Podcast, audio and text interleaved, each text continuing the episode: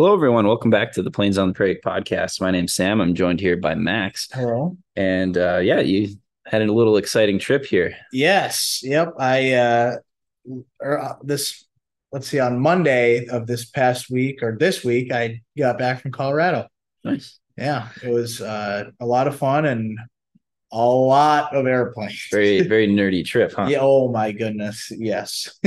yeah. So we're just going to be talking about your trip. Um, so those of you who've been following week by week, um, this Monday's episode, it's a little bit of a break from our North Dakota Aces series. So, like we said when we did our first episode, um, if something comes up that we think warrants an episode, we're just going to take a break from the Aces series. And just a heads up, we did find a tenth ace, so there'll be plenty more for compensation yep. for that. Oh yeah, so. yeah, we're adding another to make up for this little off the beaten pa- uh, off the beaten path episode. Yeah, and who knows, we might find another. I know. I, am a little worried. I think we're gonna find at least maybe one or two more. yeah. So, um, so you just got back a few days ago. So we're recording this on the 31st. Just sort of mm-hmm. heads up. But yeah. Yep, I got back Monday. I think that would have been the 27th or 28th. I think I'm not really good with my dates, but yeah, we uh I flew out from Fargo um around 11 on Thursday and got in around noon to um Denver International hmm. Airport. Mm-hmm. Uh very haunted and laced with conspiracies, but um no, I was joined my by my friend Thomas out there and the first day that we were out, we spent um, plane watching at Buckley Space Force Base. Nice. And we actually managed to catch two F 16s from the Colorado Air National Guard taking off for um, training flights. And uh, another guy that I know via Instagram told me to keep an eye out for the sandbox departure because they're all they will sometimes take off and immediately bank either to the left or the right at maybe you know 100 200 feet off the ground and sure enough the second f-16 that we saw take off did right just exactly that awesome. took off maybe I, I, I could literally see the pilot waving at me and i didn't have binoculars i didn't have a camera lens i just with my own two eyes i saw the pilot wave at me that was and sometimes it's better to not capture it. It's exactly. Like, like, I, I, my camera wasn't working at the, or I didn't have it set up at the time. My buddy had a super long lens, mm-hmm. so he was getting the pictures. I wanted to record a video, but I was so in just awe of this yeah. F sixteen. And the second he turned right towards me, I just left my phone on the roof of the truck and watched as he flew over. It was sometimes your eyes are the best way. Exactly. I, I remember it in here. Yeah, you won't forget so, it. I won't forget it. I won't. Oh, that's awesome. Yeah. Thanks, man. Yeah. So then you, your first stop was Buckley. Yeah. So um, not long after that, we had a tour arranged uh, to check out the static displays they have on base there. Um, so a couple beautiful ones. It's one of the few air guard bases that has two of the same jets in the mm. same display. So they had two F one hundreds um, an A7, an AT6 Texan, the Warbird. Very strange. You don't see that very often. No. Um, uh, F80, a rare F86F Gunval, um, basically cannons instead of the machine guns in the nose. Mm. So very unique. Um, and then a early F16 from I think 1979. Sure. So, and then uh, a AH1 Cobra too. Yeah. So you know, kind of. I, I don't want to say run of the mill static displays, but you know the way that they were presented and the colors it was a lot of them were beautiful a lot of them i think all of them needed just a little bit of a touch up but you know yeah when you have a, a bigger priority like an actual flying mission statics get pushed to the back burner right so which one kind of stood out to you for me personally it was the f100 um, c that was painted up in pre-vietnam marking so it wasn't camouflaged and it had like the iconic boomerang tail oh yeah um, it was green, like a lime kind of green. I, I, I wish I had a color to describe it. Like it it wasn't lime, but it wasn't like dark olive green. It like was bright color. It was yeah, it was bright. It, it was very nice. Um, followed very short or closely behind by that Gunval, yeah. Minuteman Saber. Mm-hmm. Um, yeah, it was in the markings of the Minutemen, which was a Colorado Air National Guard demo team, which flew special variants of the Saber um, in the throughout the 1950s, and they were the only Air National Guard demo team uh, during that time, along with the Acrojets and the Thunderbirds. And eventually, the Air Force said we need to consolidate all these teams into one, and that's how the Thunderbirds became the only Air Force um, demonstration team up until they started doing like individual fighter aircraft demos to showcase their technology capabilities, stuff like that. Nice. yeah. yeah. Then you moved on. Yep. So uh, the next day we had a tour lined up at Peterson Space Force Base down in Colorado Springs. Um, much bigger, much bigger museum. Um, very, I, I will say, for being the headquarters of NORAD, it was very easy to get onto that base. Really? And once we were on, maybe I shouldn't be saying this, but we basically could walk wherever we wanted to. like it, it, was a little not I, I mean, it wasn't concerning by any stretch because you did have to go through a very rigorous background check, you know, yada yada yada to get there.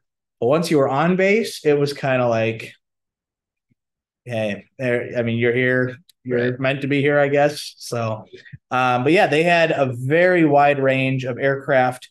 Uh, the oldest one being a P 47N mm-hmm. from the Puerto Rican Air National Guard from the, the 50, late 40s, early 50s. That was that was super cool. Right. I, I don't think I've seen many P 47s, and that one, let alone marked in a guard. yeah, I, I think that's the only P forty seven marked in air guard markings. Um, and then I think the most recent fighter that they have there probably is probably the Eagle. That would be my guess. No, the Hornet. Hornet, yeah. Hornet. Yep. Yep. The Hornet's the most recent one. It's a Canadian Hornet, CF 188. Yep. I believe yeah. is what they are. Um, but yeah, really cool museum. Uh, I will say my one disappointment was when I was there, they were in the process of repainting a lot of the jets. Mm. So um, some of them, you know, were stripped of markings or they looked like they had just been sanded off. Like, I don't know. It, I get it. You know, I, static aircraft are my passion. Right. And I get, you know, you have to always keep them looking good. And that requires maintenance. Mm-hmm. And unfortunately, my visit caught them during that maintenance period. But, you know, I did get to see the fifth fighter interceptor squadron F1 or F15 Eagle that we covered in a previous episode. This one actually intercepted a Tu 95 Bear um, from an alert detachment at Loring Air Force Base in Maine. So that was really neat. Yeah. And then you had a follower met, uh, send you pictures, right? Yeah, yeah. Yeah. One of my um, Instagram followers is uh, the former crew chief for, I think it's 76 0024. And he was the crew chief at on that jet at Minot from, I think, 85 to 88. Mm. And yeah, he sent me a photo of the intercept of the Tu 95 plus a couple j- pictures of the jet on you know static and taxing by at Minot and I think at an air show. So really cool. And I I know we were talking about it before the episode, but it's those connections that you meet that it's just like where makes, else are you going to get? Makes that? it all worth it. Exactly. Um. Yeah, and then uh, I'm trying to think of some of the other aircraft that I think people would like the EC 121, mm. the Constellation, yeah, or the Warning Star. Warning Star yeah. yeah. Holy cow that right there is worth the you know 25 minutes it takes to get onto the base because yeah. the interior has been meticulously um, recreated and refurbished to look literally like it just got off the flight line mm. like i think they're only missing a handful of things like that would have actually been on functioning like that you would have seen mm. obviously they couldn't open up like the radar compartments or anything like that but um like screens were all in toilets like I think like they're missing a handful of like crew parachutes that are pretty rare these days. But long story short, like the, all the instruments were in the cockpit, which was super cool. It looks like it could have. It, lit- it yeah. literally, I was I, I was telling the docent and my friend Tom, like it literally looks like if you were to sit up there and mess around for maybe ten minutes, you could probably turn over engine one. Like mm-hmm. it was in beautiful shape. That's really awesome. Yeah.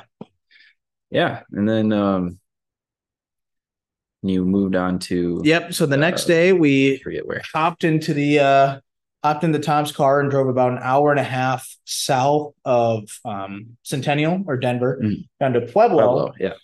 Um I mean if you if you're in Denver for a, a, few days, it's not worth your time to drive. It's mm. just and not not to say the museum isn't great because it is, but it's very far. Mm. And Tom and I kind of realized that, say, oh my, this is a little further than we expected, but we rolled in and you know, you're greeted right by like the first stage of an Atlas rocket. Mm-hmm. Like, and you're, you're greeted by F-84B on a pole, just a really cool museum. And then when you walk into the main hangar, you're greeted by a B-29.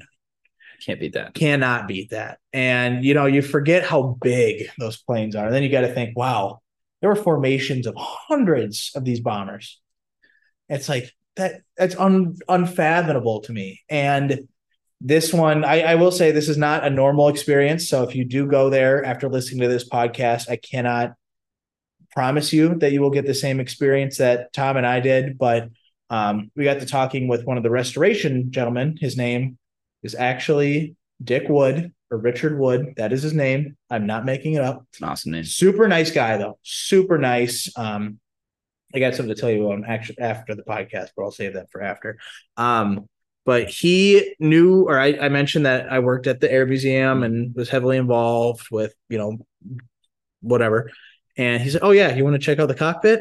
And we were in that plane for probably, oh gosh, maybe an hour and a half, hour forty-five. And he was just telling us about how painstakingly he has restored that plane because it's the B 29 that they have is not on loan from the Air Force. It's actually a Navy plane because it was sent to China Lake as a target for the Navy. And the Navy, unlike the Air Force, doesn't have a surplus of B 29 parts in storage somewhere, even though I don't think the Air Force has that either. I don't think anywhere really. Right. Yeah. Exactly. Unless you're, you know, maybe the commemorative Air Force or DOC. Dragon Fighters he, magically has yep, some probably. he did say that um, there are a couple parts of Fifi that are in the cockpit there. He couldn't remember which huh. ones, but kind of cool to see. And DOC had a couple parts in there that they had traded out and whatnot. But um, yeah, it was just so cool. And then, you know, kind of, I'll be honest, kind of emotional. Like you sit in, like we, we weren't sitting in the cockpit, but I was sitting up on the bombardier section. And I don't know if you've been in the nose of a B 29, but you are like, if you are in the bombardier spot, you are like sitting over the edge of the plane. Right. It's, and it, it is like your feet are on glass. Literally, they are on glass. Yeah, and it's like those glass skyways if you've ever been on. Exactly, it is. Yeah, it literally it's, is. It's really surreal. Yeah, and if you're on a mission, and I was saying like if you're on a mission over Japan and you're you know 23, 24, I would be terrified. Well, especially yeah, well they were flying at the tail end of the war. Yeah, you had pilots on the other side that had nothing to lose, and you know common misconception on a sidetrack here getting here but um that they were defeated. The Japanese, mm-hmm. they were not. No, so that's where the most intense. You know, everything. That's when back. they were. Yeah. yeah. that's when they were getting intense. So, um, pretty cool. I, I was doing some research on the airframe itself last night, and it's that B twenty nine allegedly, according to the staff, never left the United States, but some other information I said or found said that it was on Tinian. Hmm. I couldn't verify either of them, so take it with a grain of salt. Um, but it's painted up as a B 29 uh, that was uh, nicknamed Peachy and had some very interesting nose art. um, let's just say it's a redheaded cowgirl wearing almost nothing, very leaving very little to the imagination. If we put it on YouTube, it'd be if we put it on YouTube, we would have to uh we demonetize. Yeah. yeah. So um you're just gonna have to Google it. I promise. Just Google B29 Peachy. Very nice. Um, but that the original Peachy was actually shot down by um, damage received from an enemy aircraft. Hmm. And it was the, I, let me backtrack here. Peachy was in the markings of a Pueblo native. Um, I don't remember his name, but he was the aircraft commander of it during the war. Um, on a mission that they weren't flying that plane, a replacement crew was, and that's when it went down with all hands. So you know, it's one of those things that like it, it's it gives it gives me chills hmm. because mm. it's like, you know, that the one mission where it's like, no, you're flying, you know, Rob's jet or plane today. That's the mission that everyone's lost. Right. So um yeah, when it was donated to the city in I believe 76, they had it repainted as Peachy to honor that he he did he survived the war, he came back, but to honor his legacy and stuff yeah. like that. They had it repainted like really neat. So yeah, yeah, very cool. Um, there were quite a few other aircraft there. Uh, a MiG twenty, uh, I think it was a MiG twenty three Flogger Killer, um, F fifteen Eagle. That was really neat.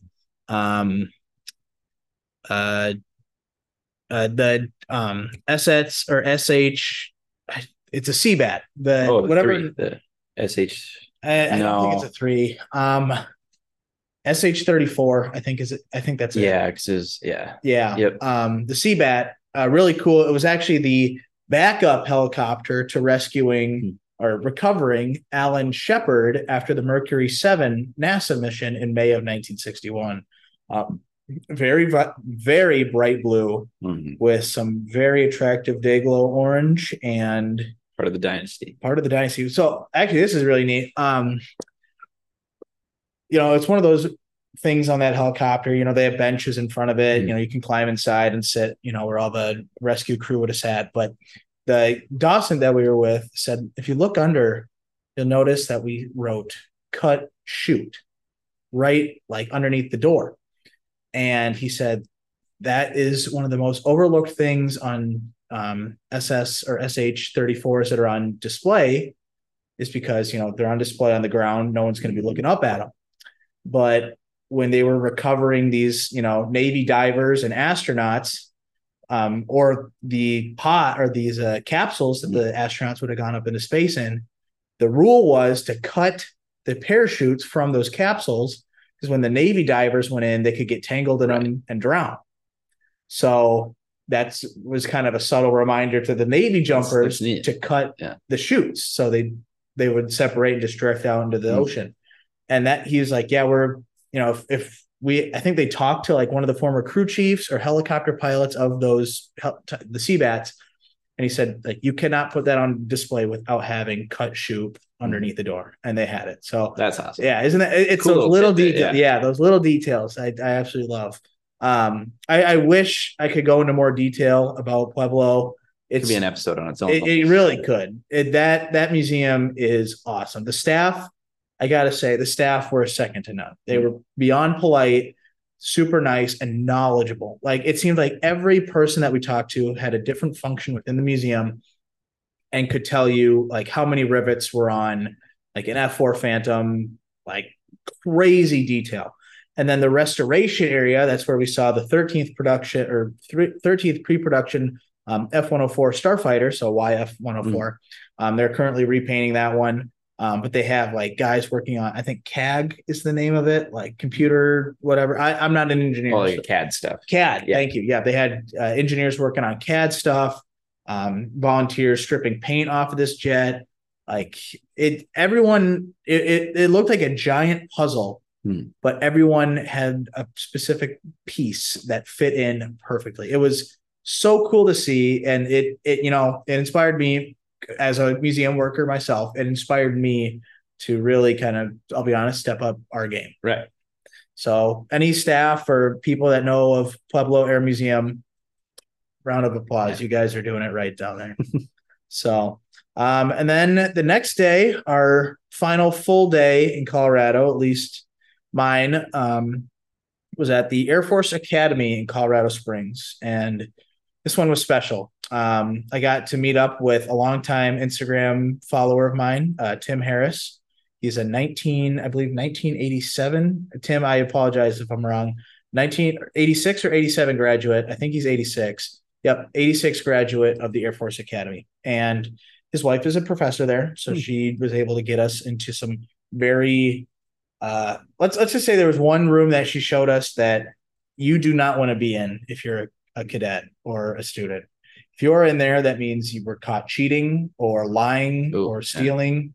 Yeah. And you are in some deep, you know what, if you were in hmm. that room. And she showed us it. And it's wow it's intimidating. It yeah. is even being a guest in there. It's like, wow, he would be screwed. You would be very screwed. They had literally had a box of tissues at the students' end of the table where wow. they sit. So yeah, that's crazy. Yeah. So, like I said, it career-ending room. It, it, it really is. I, I, mean, that's literally what I think she called it. Is this is where your hopes and dreams of being a academy grad go to die? Yeah, that's crazy.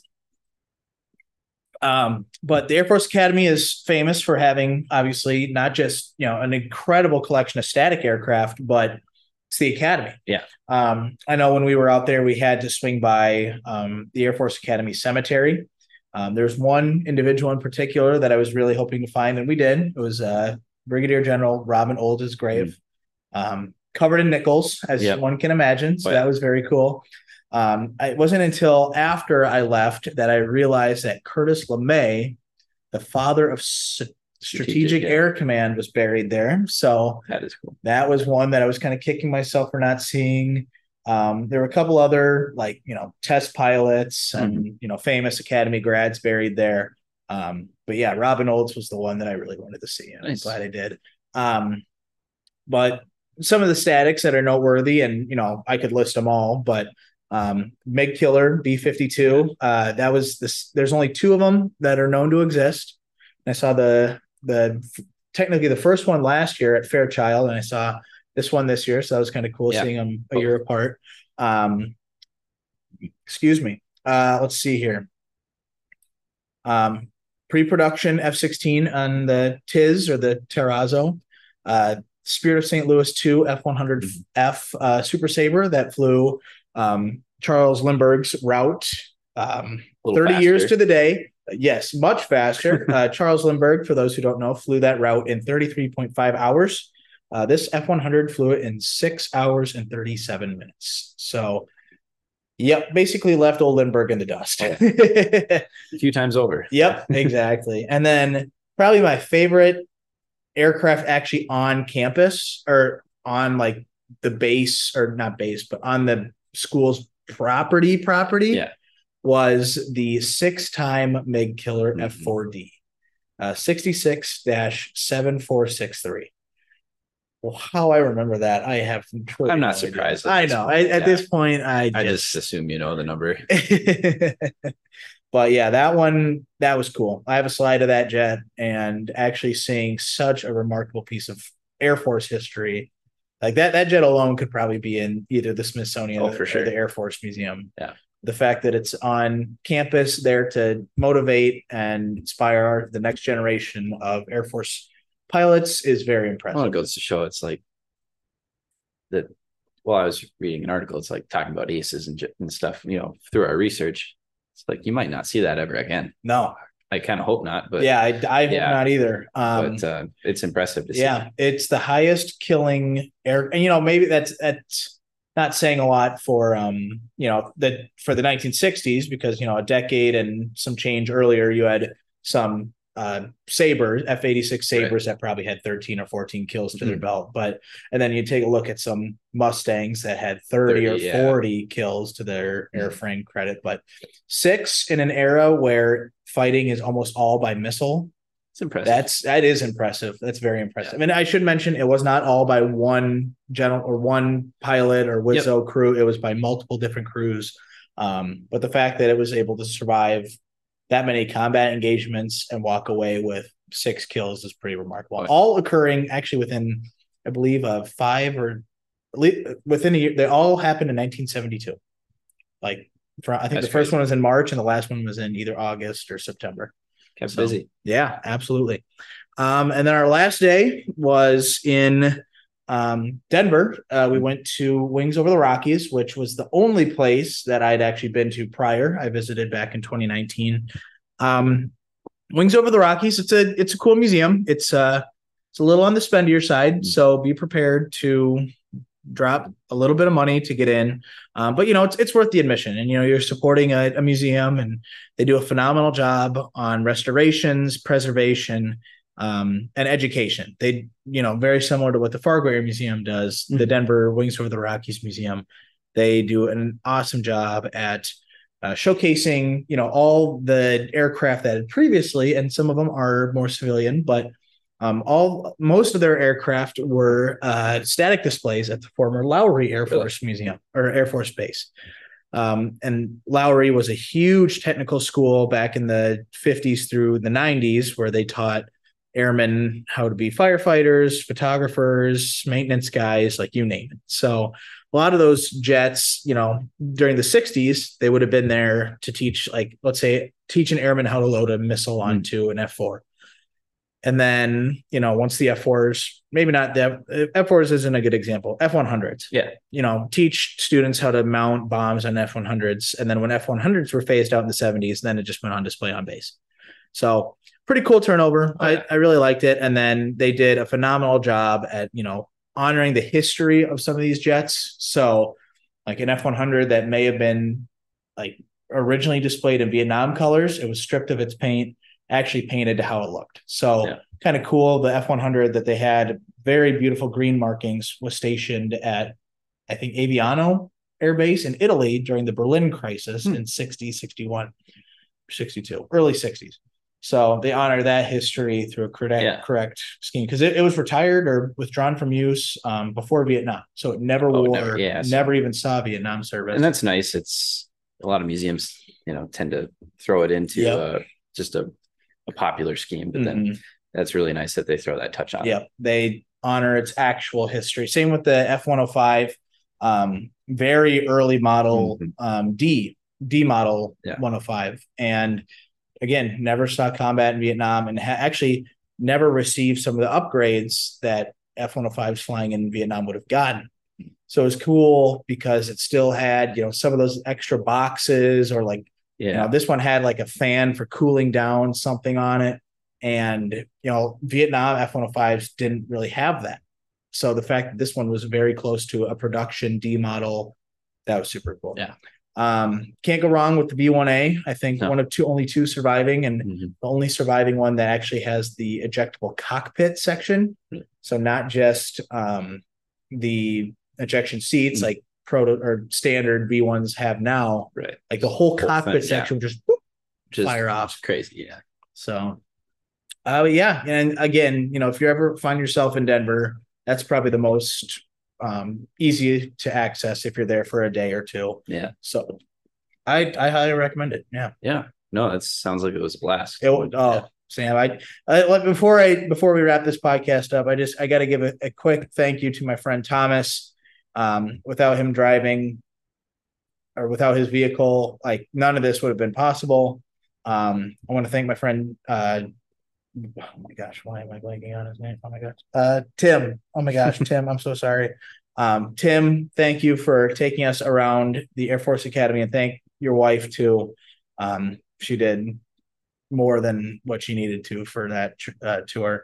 And then the staff at Pueblo and Chuck at uh, the Wings Over the Rockies, just all around amazing people. And we got to see far more than we should have for yeah. what we paid for admission. I, I, I told Chuck or uh, um, Richard at Pueblo that I would pay the admission probably four or five times over just to experience what I did. And he just laughed. But yeah, yeah. Um, I hope you guys enjoyed this kind of sit down format. I mean, Sam, do you have anything else to to add? No, it's uh things like this are, you know, takes a lot of people to make happen and you know, thanks to you know everybody who made this happen Absolutely. for you. I you know, it helps helps us put, put out content and mm-hmm. you know all of you guys who I think we have a lot of loyal listeners that you know we don't have a huge following, but mm-hmm. it's more like you know everybody's kind of a regular. It's yeah. kind of like a small town restaurant. Yeah, I was gonna yeah. say small town restaurant or you know another hangout spot. Just you know, you come back every week and you know what are they going to talk about this time? But yeah, um, yeah, if you want to see these, the I got a t- more than I think I got close to thirteen thousand photos and Jeez. even more videos. How no, many memory cards did you go through? Three. I went three. through three memory cards. That's insane. um so a lot of those will be posted both on um, Plains of the Prairie podcast, obviously, and then um, I'll share them on my personal account. And I, I figured, you know, for some of these, now that we're talking about them, we might as well share them to the Plains on the Prairie um, stories, so yeah. you can catch them there.